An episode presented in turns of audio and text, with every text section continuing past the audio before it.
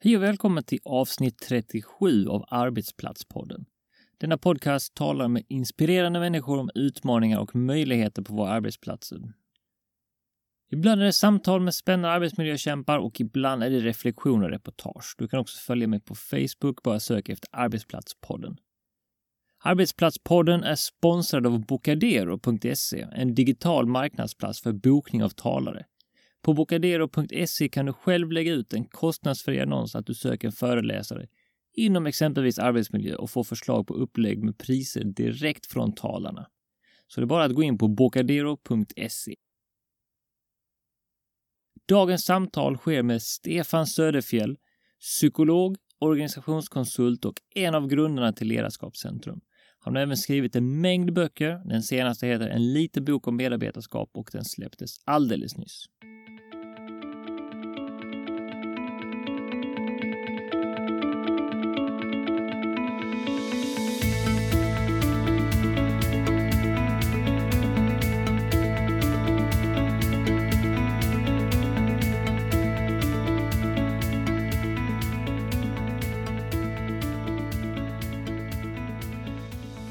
Hej alla lyssnare! Andreas här och välkommen till Arbetsplatspodden. Vi har i dagens samtal som nämnt pratat med Stefan Söderfjell och vi pratade om medarbetarskapet, vad definierar en bra arbetsplats och hans nya bok bland mycket annat. Då sitter jag här och pratar med Stefan Söderfjell och i dessa tider så träffas man ju inte riktigt så mycket som man brukade göra, utan vi kör ju detta helt och hållet via Zencaster. Välkommen Stefan! Tusen, tusen tack Andreas! Så, vem är Stefan och vad har du för bakgrund? Stefan är en eh, norrbottning i grunden som är uppvuxen uppe i Gällivare men eh, bosatt eh, i Umeå sedan mitten på 90-talet eh, dit jag flyttade för att börja plugga och eh, fastnade sedan eh, på universitetet och gjorde en forskar, eh, forskarkarriär och forskade och disputerade i psykologi så det är min bakgrund. Och sen har jag med utgångspunkt i den bakgrunden eh, parallellt de första åren under universitets, min, eh, min universitetstid och sen på heltid de sista 12-13 åren eh, försökt föra ut forskningsbaserad kunskap om mänskligt beteende framför allt i arbetslivet i, i syfte att eh, den kunskapen ska kunna komma till godo och användas för att kanske i någon, någon mån bidra till att skapa fler goda, bra arbetsdagar för människor ute i arbetslivet. Precis, va? för att jag kan tänka mig lite grann det här att när man tittar på det så människor har ju oftast inga problem att gå ut att köpa en säng för att du ska sova bra de där åtta timmarna till exempel. Medan man inte oftast lägger samma fokus på att fixa sin arbetsdag där man faktiskt spenderar mer tid till exempel. Mm. Så, så tror jag det är och det finns säkert många logiska, rimliga förklaringar till det. En säng är ju en, i sammanhanget en ganska enkel lösning på, på ett uppenbart eh, behov eller problem. Vi behöver få sova. Sängen erbjuder en väldigt enkel och möjligen kostsam lösning för det problemet medan eh, hur vi har det och mål på våra arbetsplatser är många gånger betydligt mer mångfacetterat eh, och eh, Eh, olika faktorer som påverkar vårt mående på jobbet kan se väldigt, väldigt olika ut och de kan dessutom kanske vara eh, väldigt individuellt baserade så att eh, en säng kanske fungerar för de allra flesta men det är inte säkert att det finns en säng i den bemärkelsen när det gäller att skapa förutsättningar för att människor ska må bra i arbetslivet utan där måste man i stor utsträckning utforma sitt eget liggunderlag så att säga.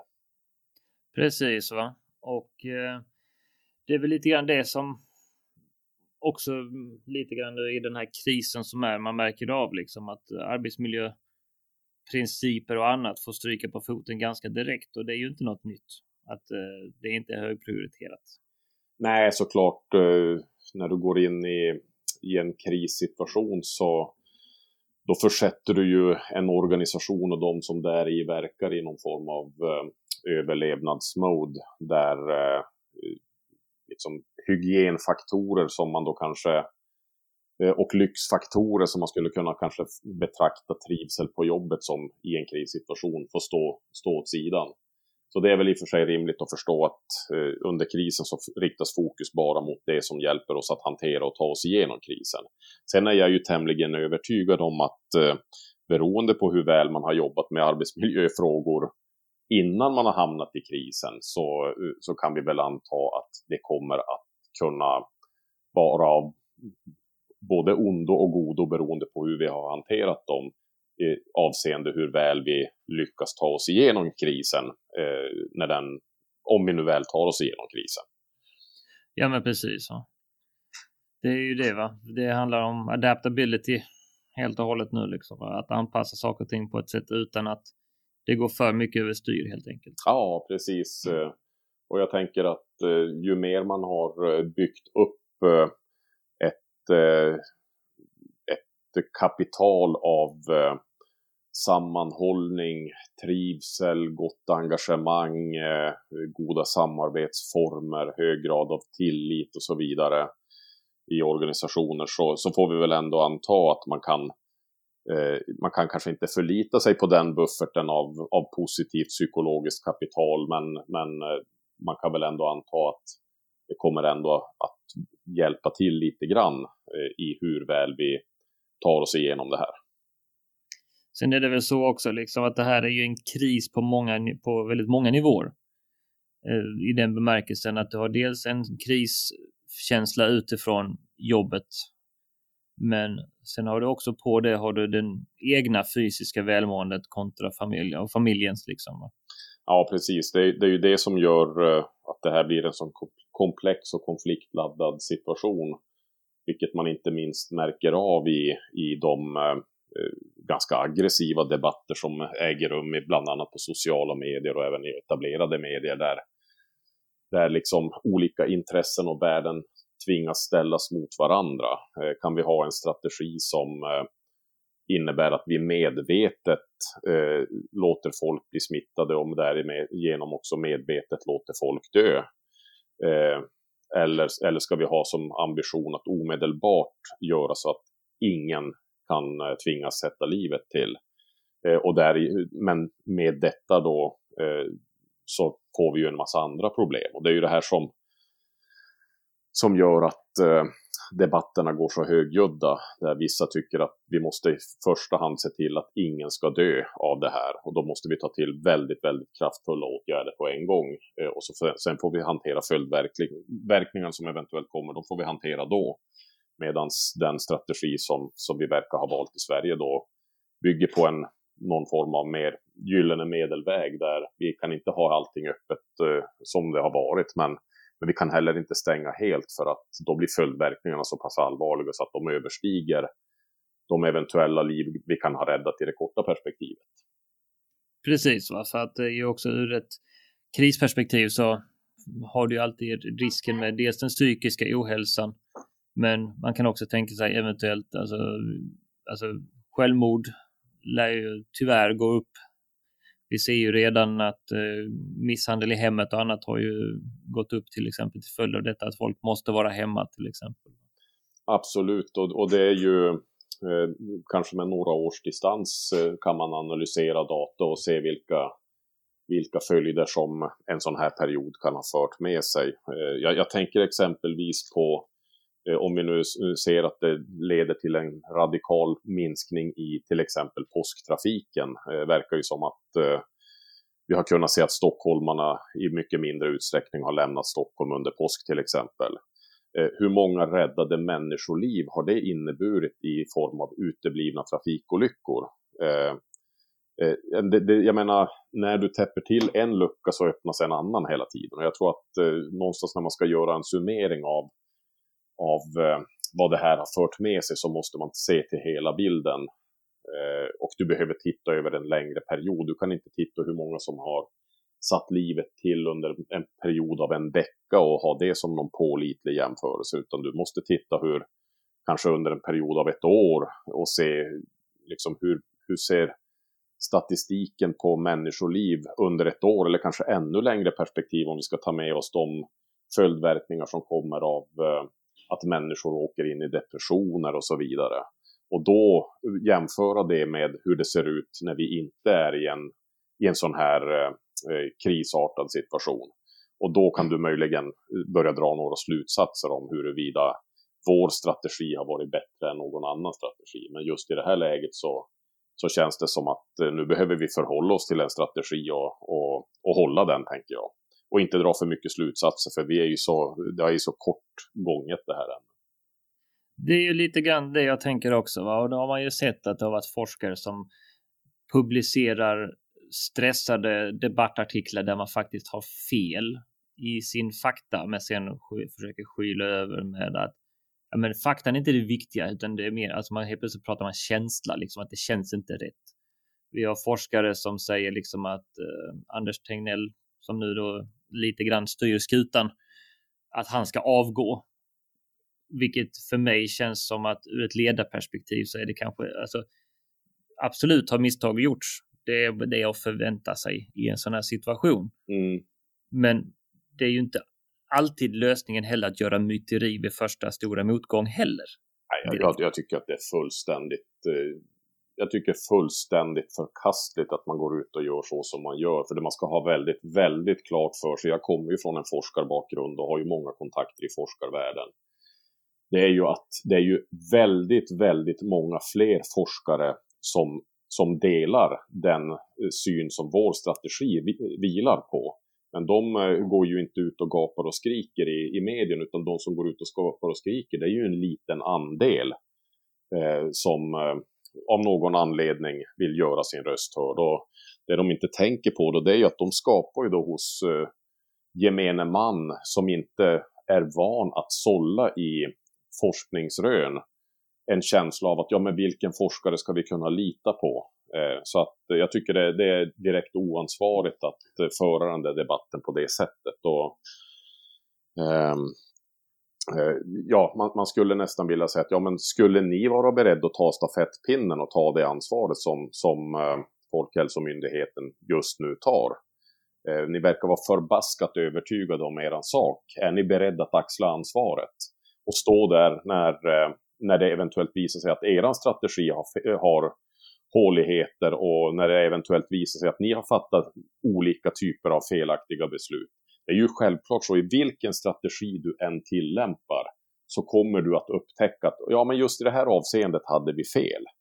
Eh, precis så som har varit här, därför att du fattar ju beslut och gör bedömningar av den kännedom du har om problemets art vid det tillfället. Och sen i efterhand så kommer det visa sig att, att delar av strategin och delar av de eh, eh liksom, eh, uttalanden vi har gjort och de vägval vi har gjort, de har, de har varit felaktiga. Men det behöver ju inte innebära att strategin som helhet är felaktig. Det är ungefär som ett, ett fotbollslag som ska möta ett annat lag, har en, en strategi för hur man ska spela matchen. Det kommer ju inte innebära att man inte gör diverse felpassningar eller kanske släpper in något baklängesmål, utan det viktiga det är ju att se hur strategin som helhet eh, fungerar. Eh, och det här eh, märker jag att kritiska röster, de plockar ut eh, russinen ur kakan och tittar bara på de små eh, felaktiga avvikelserna, negativa avvikelserna från, eh, från strategin och tittar inte på hela bilden. Eh, och det tycker jag man ser ganska tydligt just nu. Precis, och man har även, vad ska vi kalla det, pseudoledare, Eh, influencers som står och säger att ja, men jag, jag skapar medvetet panik för att det behövs göras för att folk ska förstå allvaret. Va? Och det är, en, det är också en sån här man ser ganska mycket nu. Det, är lite, det påminner lite grann om eh, när metoo-vågen slog som värst över Sverige i den bemärkelsen att nu ser man vilka som har is i magen nog att vara ledare när det gäller. Definitivt. Och det är rätt intressant liksom, för att du är ju, du är ju grundare och ägare för Ledarskapscentrum och ledarskap är ju liksom en del av den du är. Mm. Och du måste ju på ett sätt, om man tittar på det rent forskningsmässigt sett, så måste det här vara en guldgruva i en bemärkelse att, att se hur folk faktiskt agerar. Och alltså hur Sverige fungerar i en riktig kris, för det har vi ju peppar peppar inte riktigt haft på det här viset förr.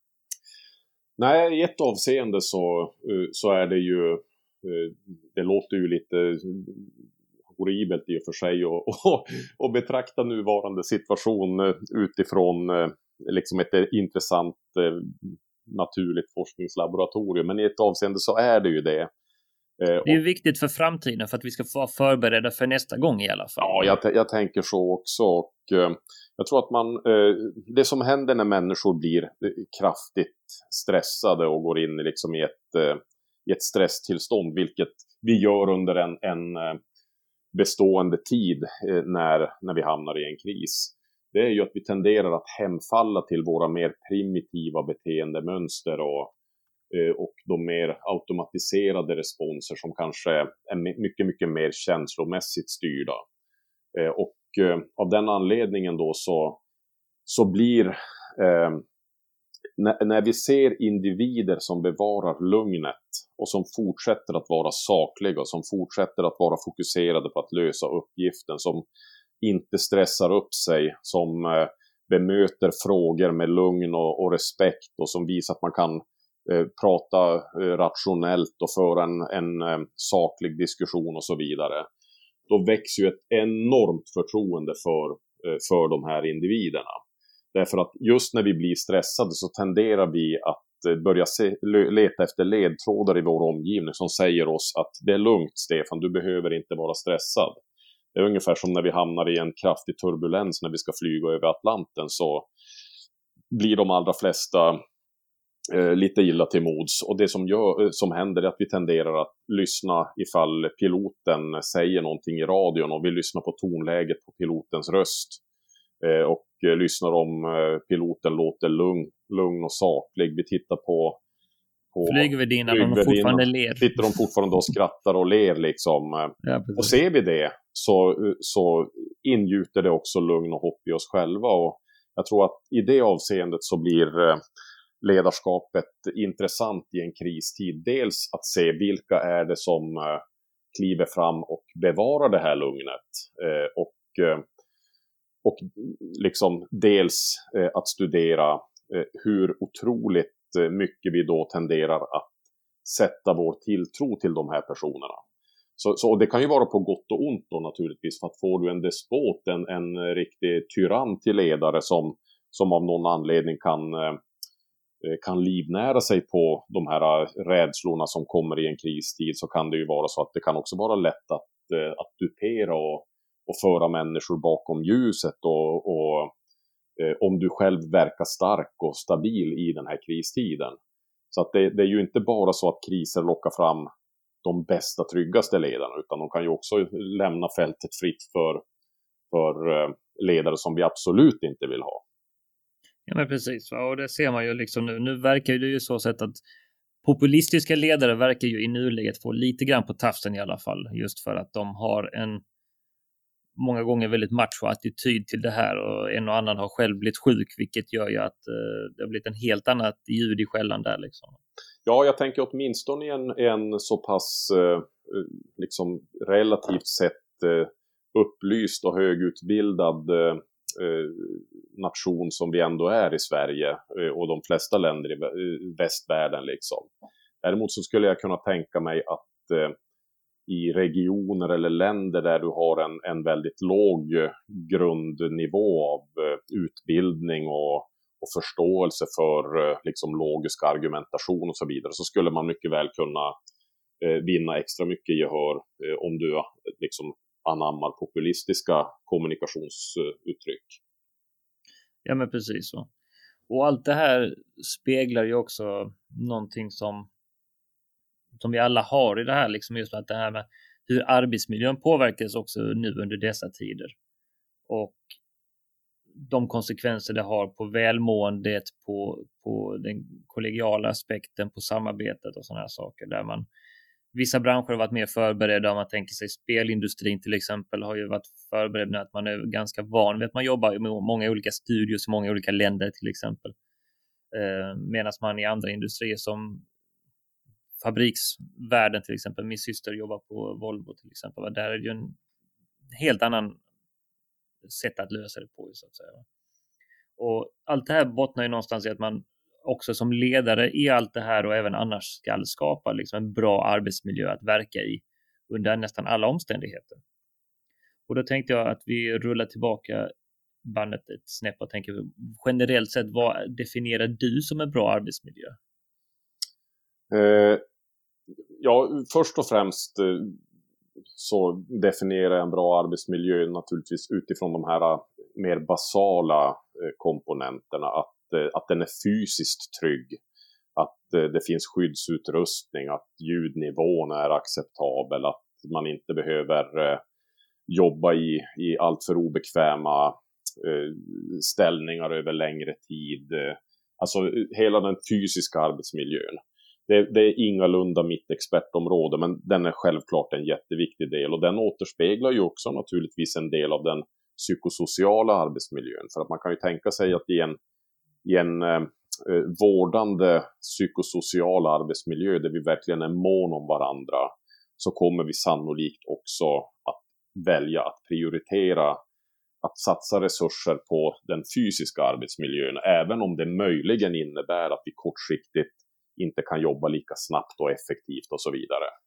Men, men, den fysiska arbetsmiljön är ju en viktig bit. Och sen har du då den psykosociala arbetsmiljön och där, eh, där handlar det ju om hur, hur tar vi hand om varandra, hur bemöter vi varandra, hur mycket hjälper vi varandra och stöttar varandra och, och hur mycket uppmuntrar vi varandra och hur mycket bidrar vi till ett positivt eh, stimulerande klimat och så vidare. Och, och eh, om man skulle slå ut över tid eh, hur många människor som, eh, som får sätta livet till i förtid eller som, som drabbas av olika typer av arbetsplatsrelaterade skador och sjukdomar så, så skulle jag nog säga att den psykosociala arbetsmiljön är en betydligt eh, eh, större eh, parameter än den fysiska. Jag tror att vi framförallt i, i västvärlden ändå är relativt duktiga på att skapa fysiskt säkra arbetsplatser, även om det självklart finns en del att jobba på där. Men, men eh, den psykosociala eh, behöver vi inte vara lika duktiga på. Och kruxet är att det är inte lika uppenbart när, eh, när vi drabbas, eh, eh, drabbas eh, i form av eh, depression eller utbrändhet eller rent av ett självmord eller hjärt och kärlsjukdomar så kan vi inte lika enkelt härleda det till en bristfällig psykosocial arbetsmiljö på samma sätt som vi kan eh, tillskriva våran nedsatta hörsel att vi har jobbat i en bullrig miljö där vi inte haft tillgång till eh, hörselkåpor. Så att eh, därför så blir det kanske så att vi ändå tenderar att lägga mycket fokus på den fysiska arbetsmiljön. Därför att den, den blir ungefär som exemplet med sängen där. Den blir en väldigt enkel lösning på ett relativt enkelt problem medan den psykosociala miljön är så mycket mer mångfacetterad och konsekvenserna av en god eller dålig psykosocial arbetsmiljö kan visa sig så långt, långt efter att vi har varit i den. Precis, och den fysiska är ju mätbar utifrån att man kan mäta just liksom hur många bröt armen, hur många bröt foten och så vidare. Va? Exakt. Men som du säger, va? det är väldigt svårt att, att eh, det blir nästan också ett, ska man säga, det blir nästan ett intrång i den privata sfären också om man skulle mäta det på ett sätt. Va? Alltså det går ju naturligtvis att mäta i enkäter, är du nöjd, är du inte nöjd? Men många av dessa här enkäter är ju liksom baserade på årsbasis, vilket gör ju att du ser ju inte om det var på grund av förändringen i februari, i april eller juli som folk blev missnöjda helt plötsligt. Va? nej, du fångar ju inte alls upp de här naturliga fluktueringarna och eh, och eh, som, så, så, alltså när vi ska försöka oss på att mäta mänskliga beteenden och upplevelser så, så har vi ju alltid ett ganska stort brus eller mätfel. Det är svårt att, att mäta. Vi kan inte fånga upp alla relevanta variabler som är av intresse.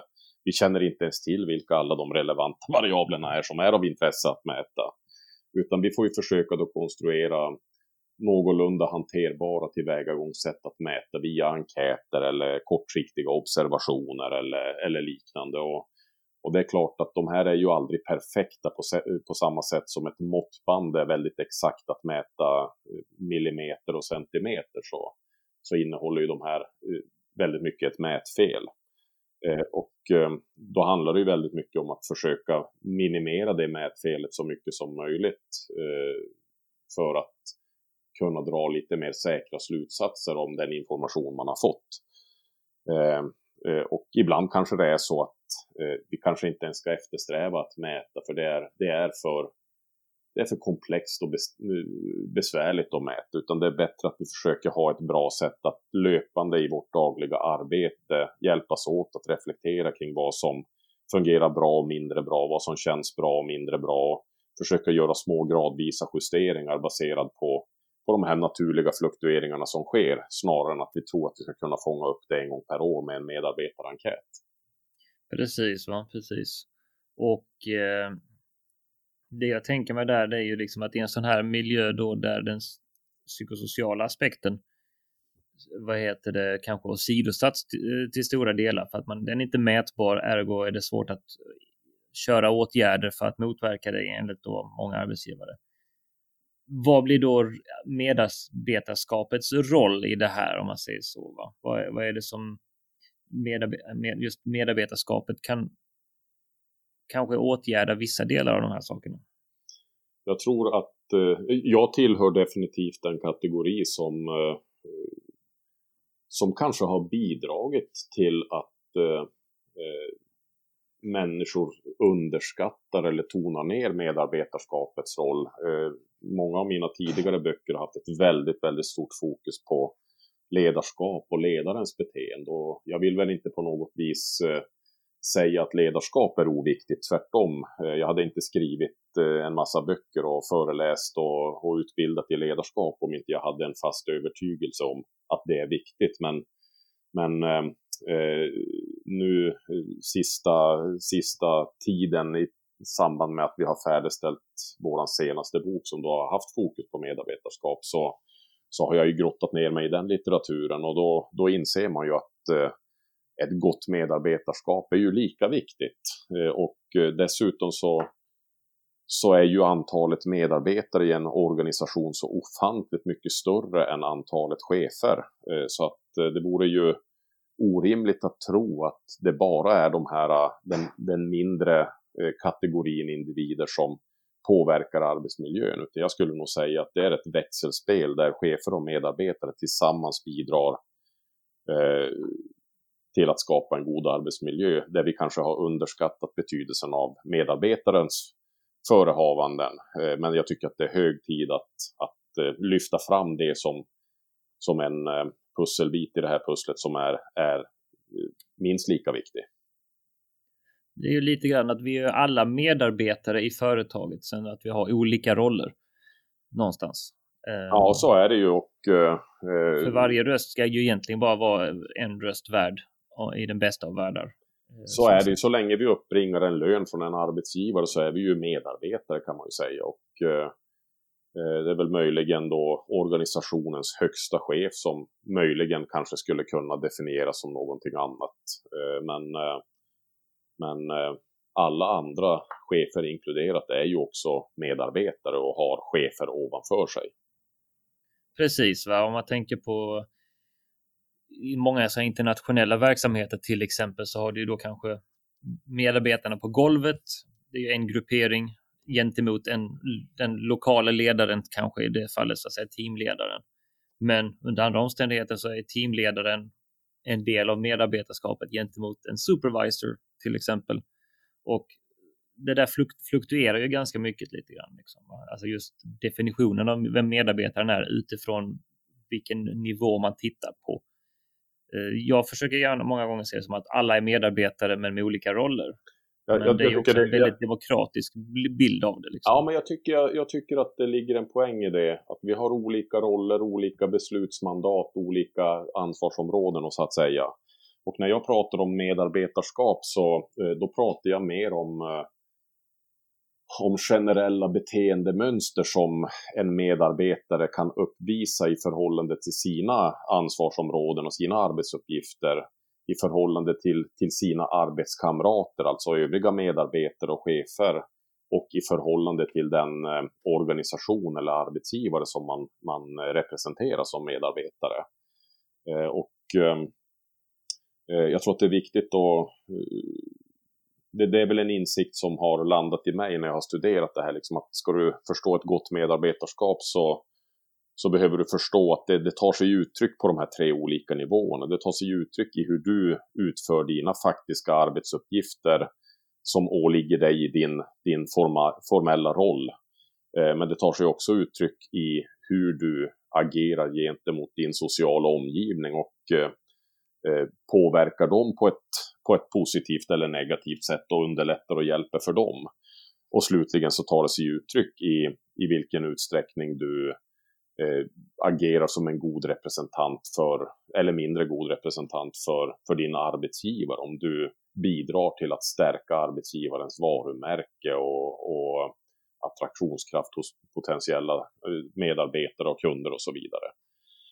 Eh, och i det här så, så har ju olika medarbetare olika roller och ansvarsområden och befogenheter. En del får besluta om vissa saker medan andra inte får göra det. Och en del får ehm, eh, lägga sin tid på vissa arbetsuppgifter och andra får lägga det på andra arbetsuppgifter. Och det är ju inga konstigheter egentligen, utan det är ju mer ett, ett normalt, sunt sätt att organisera oss och, och fördela våra resurser där, där det eh, i de allra flesta sammanhang där människor ska göra saker tillsammans eh, så tenderar vi att organisera oss i någon form av hierarkisk ordning där du har någon eller några individer som har ett något större mandat att fatta beslut kring frågor.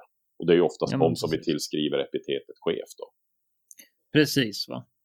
Och det är också där man ser liksom att det kan bli den här, vad ska man säga, avgränsningen mellan de två om vi ska gå och använda klassiskt eh, en klassisk syn på företagande som man har ledarna och medarbetarna så att säga.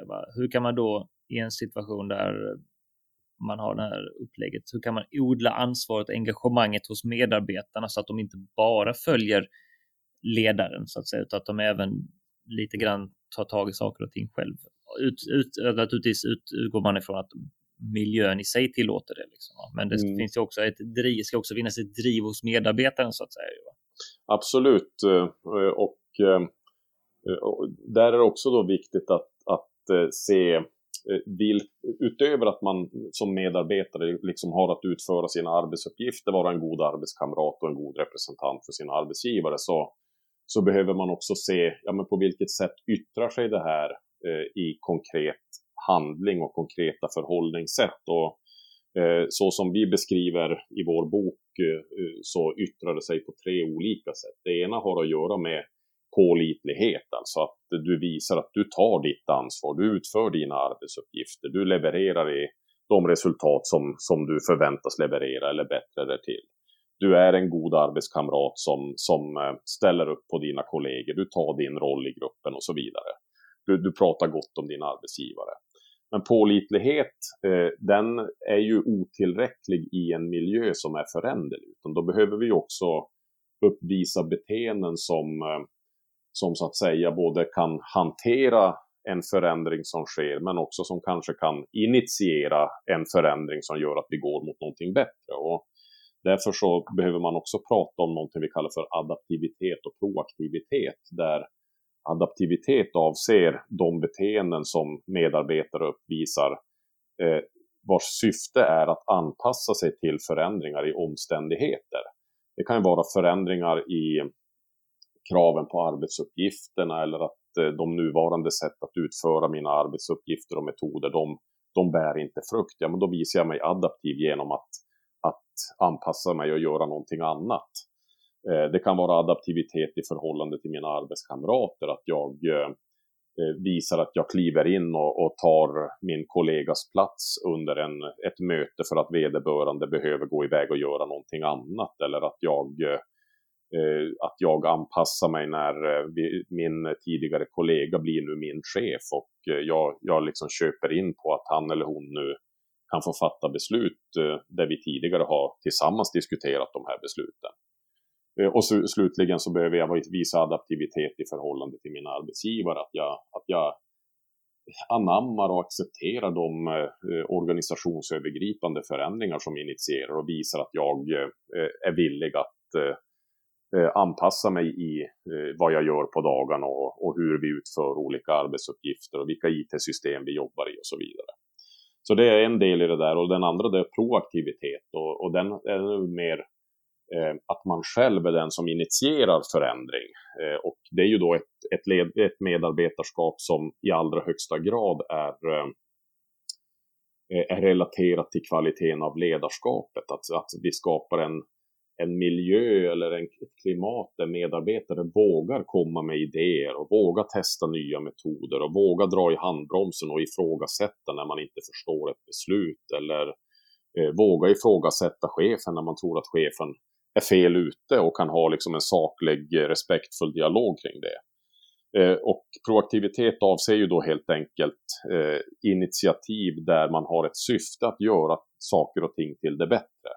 Att förbättra metoderna med vilket man utför sitt eget arbete. Det kanske inte är helt nödvändigt, men jag får en idé om att jag skulle kunna göra så här, då kanske det blir ännu bättre.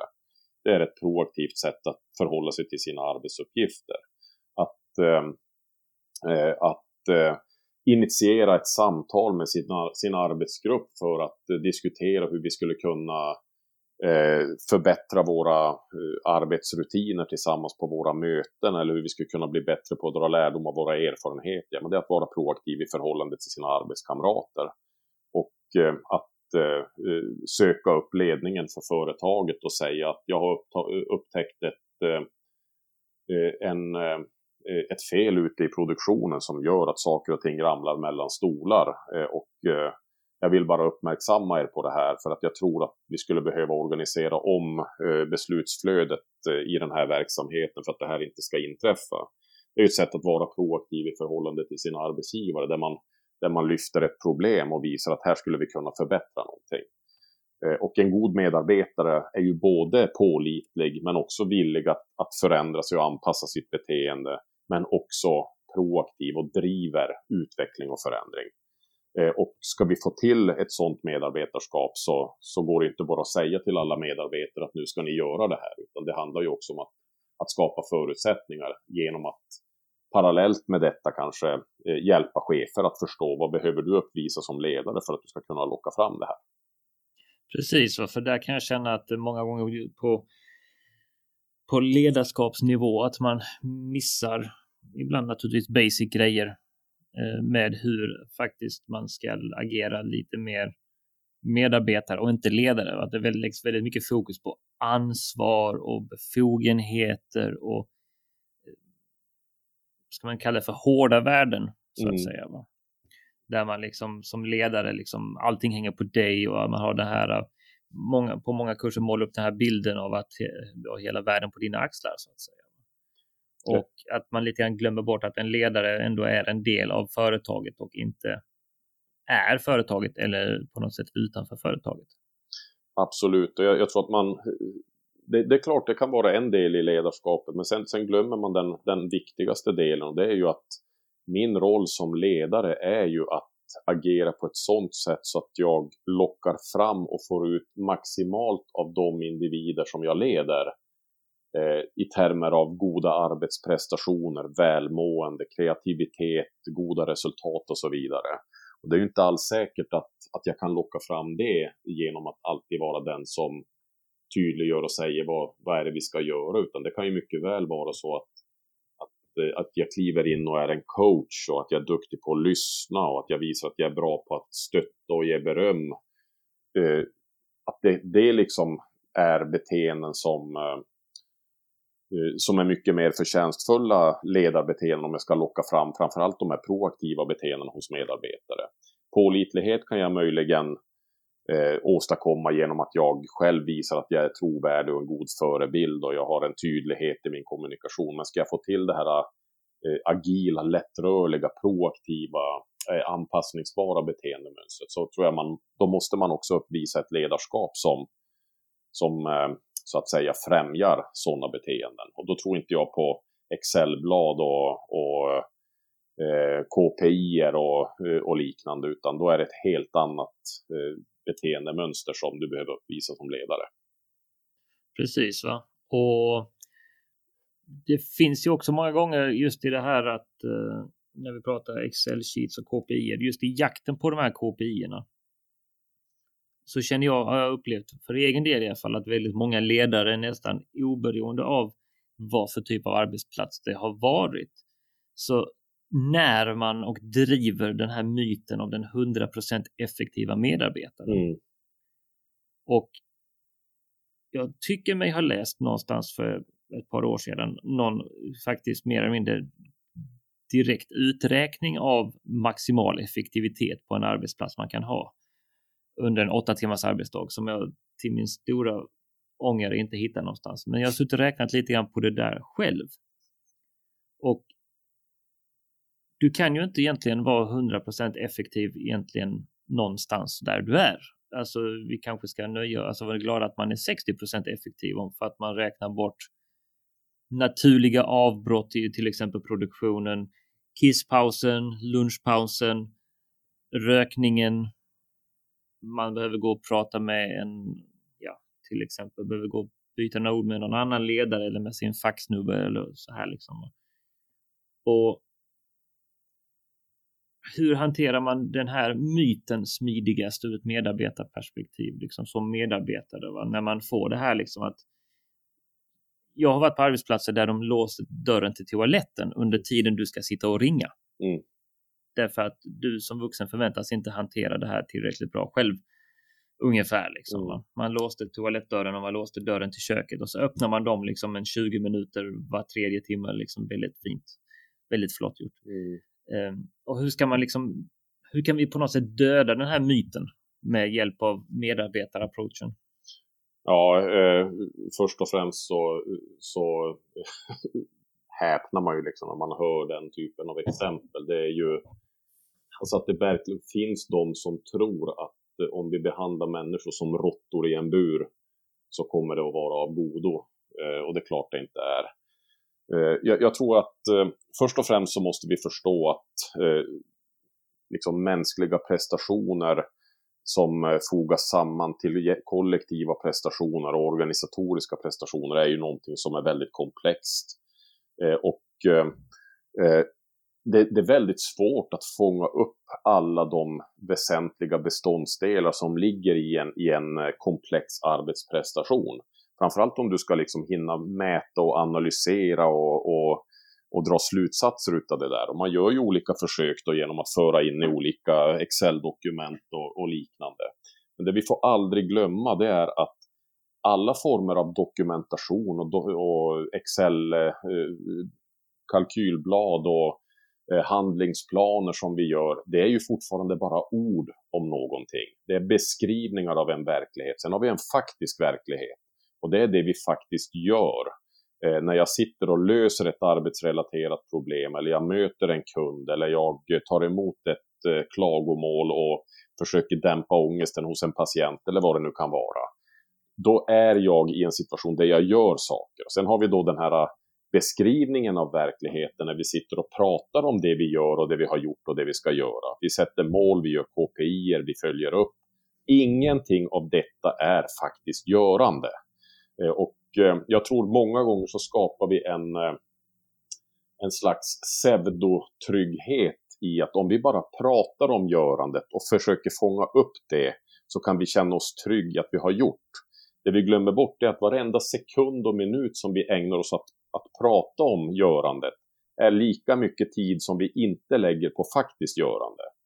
Eh, och med detta inte sagt att vi inte ska följa upp och liksom eh, bilda oss en uppfattning om hur det går för oss i olika avseenden.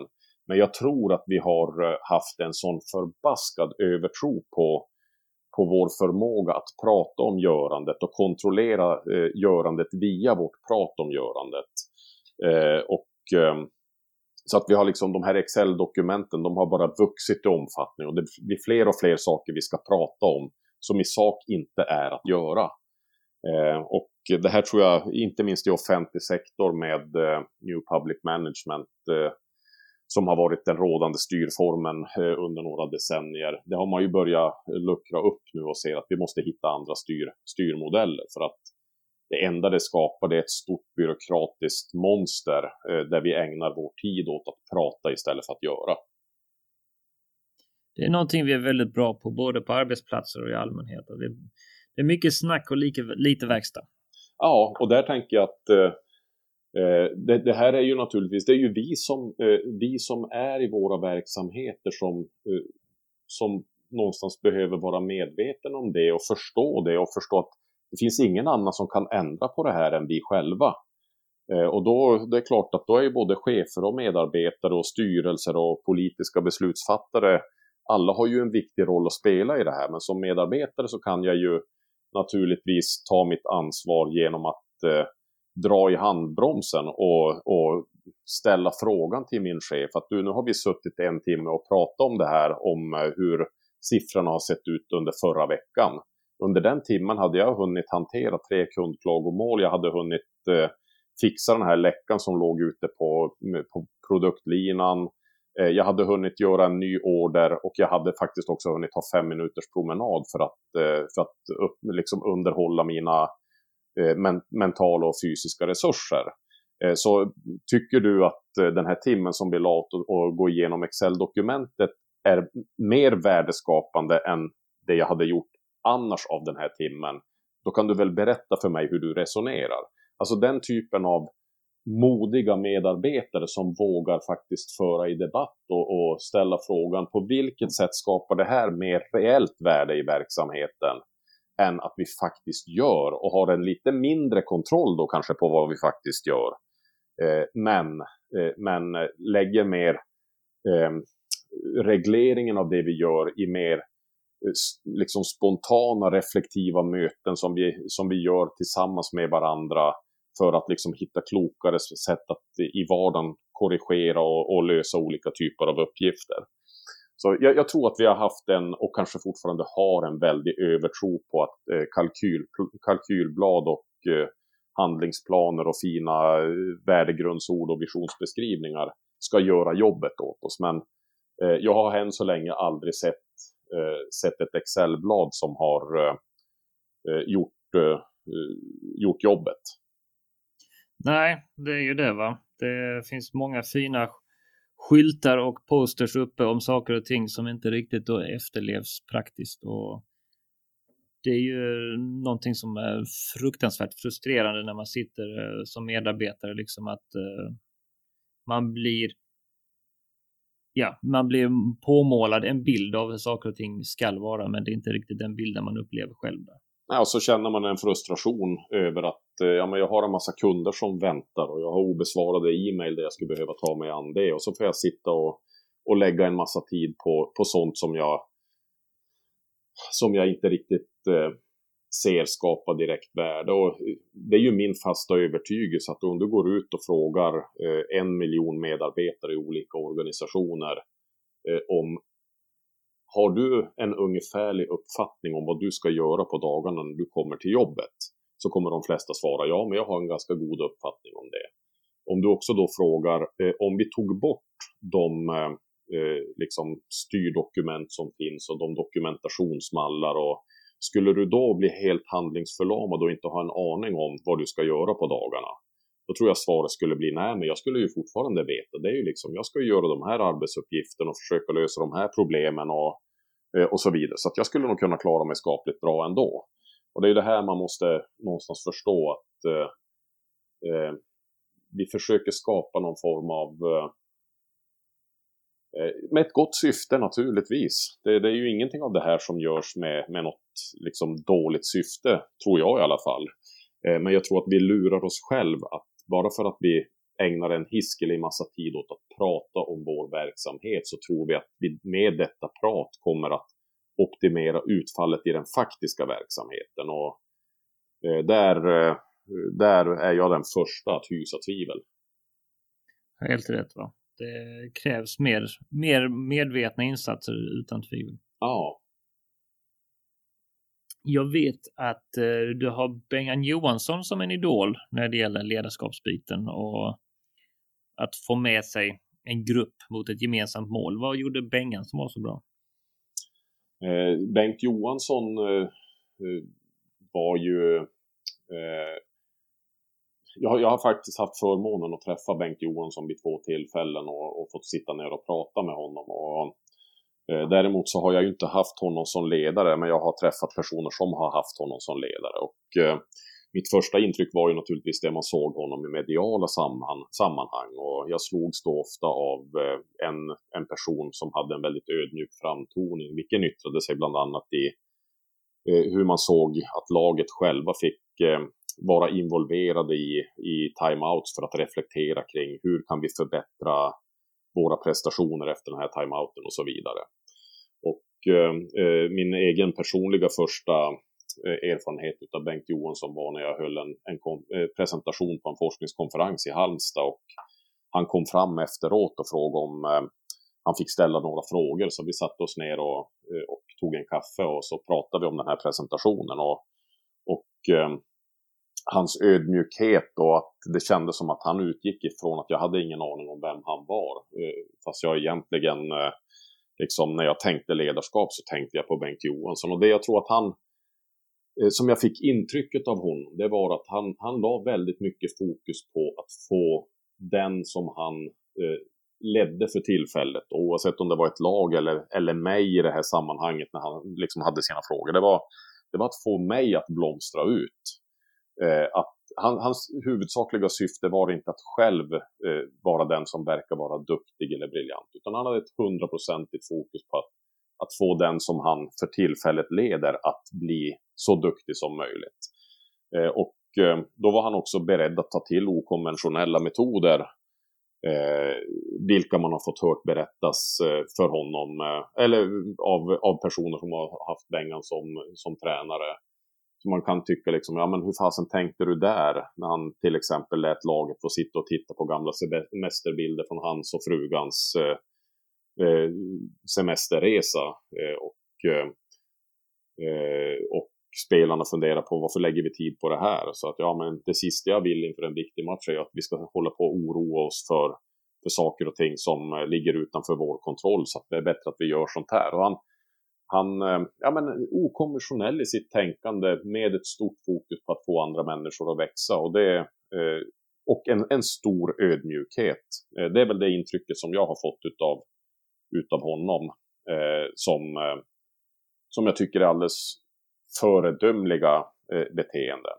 Och de hade jag nog antagligen tyckt, även om inte han hade varit så pass framgångsrik med sitt lag tillsammans med sitt lag. För att jag tror att de framgångar som de hade var ju naturligtvis en, eh, en kom kombination av ett, ett ledarbeteende som var alldeles, alldeles ypperligt lämpat för den konstellationen av individer som man hade i sitt lag.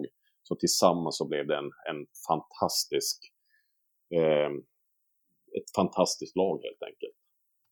Det såg man ju också att man många gånger just när han tog timeout och annat, liksom att han faktiskt tog ett steg tillbaka och lät gruppen komma med en lösning. Han ja. hade lagt planen från början, va? nu fick gruppen hitta en lösning för de var i det på ett annat sätt. Liksom. Exakt.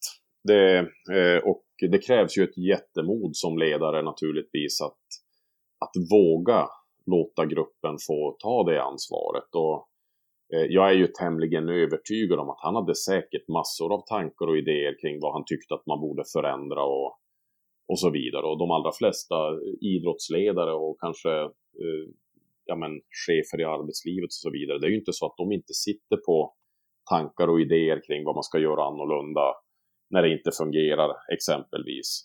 Eh, och eh, inte minst inom idrotten så ser jag att då kliver man ju in och så med ganska tydlig bestämd röst så säger man att nu styr vi om så här och vi lägger om speltaktiken på det här sättet. Och, eh, det är ju det liksom traditionella sättet att lösa det på. Men han hade ju ett annat tillvägagångssätt som byggde mer på att försöka eh, få spelarna att själva reflektera och hitta klokskap i sin egen kompetens. Så han vågade ju också backa undan eh, eh, och låta, låta spelarna leda, om inte hela så delar av den processen i alla fall. Och, och jag tror att eh, ju mer du kan skapa klokhet i medarbetargruppen eller spelargruppen, att man själv börjar kunna analysera och reflektera, ja men desto bättre kommer vi vara på att, att anpassa oss och justera våra eh, strategier och våga testa nya metoder och så vidare.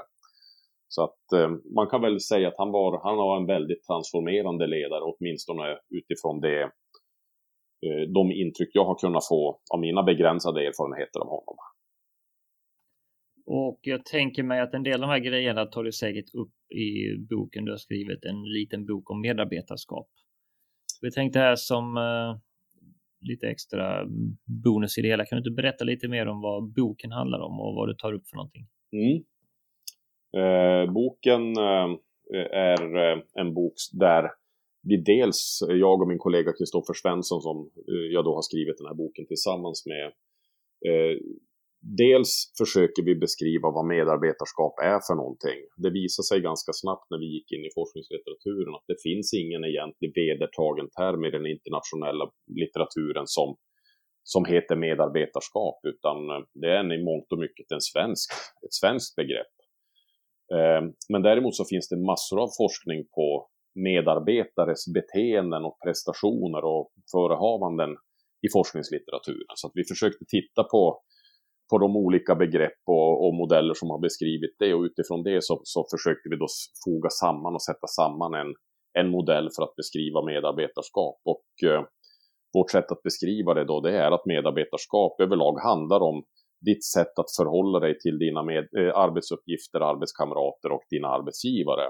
Och det kan ta sig uttryck på eh, hur pålitlig du är, i vilken utsträckning du är adaptiv, alltså villig att göra anpassningar till rådande omständigheter och i vilken utsträckning du är proaktiv, det vill säga att du, du initierar eh, förändringsprojekt, förändringsinitiativ med syftet att utveckla och förbättra. Eh, och det är väl det eh, boken handlar om, att försöka beskriva då vad är, vad är medarbetarskap, vad är ett bristfälligt medarbetarskap och vad är ett bra medarbetarskap och hur tar sig det uttryck på de här olika tillvägagångssätten. Och sen försöker vi också ha ett avsnitt eh, där vi eh, beskriver lite grann kring vilka är förutsättningarna för att gott medarbetarskap ska kunna uppvisas i en organisation. Vilka är de individer som tenderar att uppvisa goda medarbetarbeteenden och vilka är de organisatoriska förutsättningar som kan locka fram goda medarbetarbeteenden och och så har vi ett litet avsnitt också om, om ledarskapets betydelse för att, för att främja ett gott medarbetarskap. Så det är väl ganska kortfattat vad, vad boken handlar om.